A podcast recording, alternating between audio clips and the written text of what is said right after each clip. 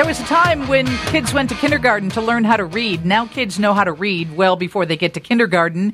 And much of that time is spent on a screen learning how to read in front of a TV or a handheld device. And there are people now who say too much screen time is creating a generation of nearsighted young people.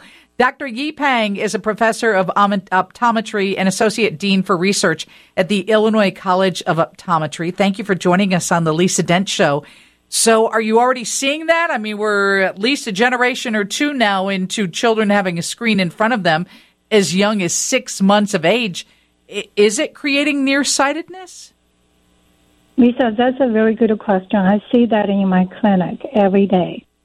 And we also have evidence to show in research the increased screen time actually is associated with increased nearsight, or we call it myopia. There are so many issues with children being exposed that early. Uh, a lot of people are worried about interpersonal communication and brain development, but visual de- development has come to the forefront. So, what exactly are you seeing when you're looking at children who are suffering from nearsightedness? I mean, is it coming on at an age of five or 10, or is this once you reach adulthood? There's a trend. Before the onset age was around eight, eight years old. Now there's a trend. It's getting younger and younger. So it's very common for me in clinics to see children, even with two years old, three years old, they start nearsight. Oh my gosh, two or three years old. Yeah. And yes. is this happening more in our country than other countries? To U.S., the prevalence of myopia is increased, and although we are not as bad as Asian countries, some of the Asian countries is going up as high as 89% and 90%. So we are not there yet. So, but we needed to do, you know, things to prevent from future, you know, we can go up as high as Asian countries. But look at the past 20 years, the prevalence of nearsight has increased even in U.S. And so, what can we do? What, how can we protect our kids? What should we do? The good news, Lisa, is there are several effective ways to slow down nearsight. And for example, try to send our kids to outside outdoor activity, protect myopia onset and myopia getting worse. And uh, screen time will make myopia onset, you know, a high risk for myopia onset and myopia getting worse. And there are other effective ways to slow down myopia. And the Illinois Institute, we partnership with Chicago Department of Public Health and also Chicago Public School to provide a free myopia consultation and even cover some of the myopia treatment, you know, uh, material fee. So we do have solution for parents and the children. Mm. Dr. Yi Pang is a professor of optometry at the Illinois College of Optometry and the associate dean for research. And what they're finding is kids as young as two are having nearsightedness because of the amount of screen time.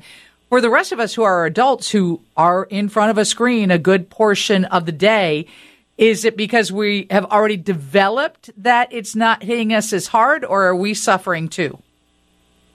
That's a very good question, Lisa. So one thing I want to emphasize is the vision hygiene. You know, when we use computer or any digital device, we need to use a 20-20-20 rule.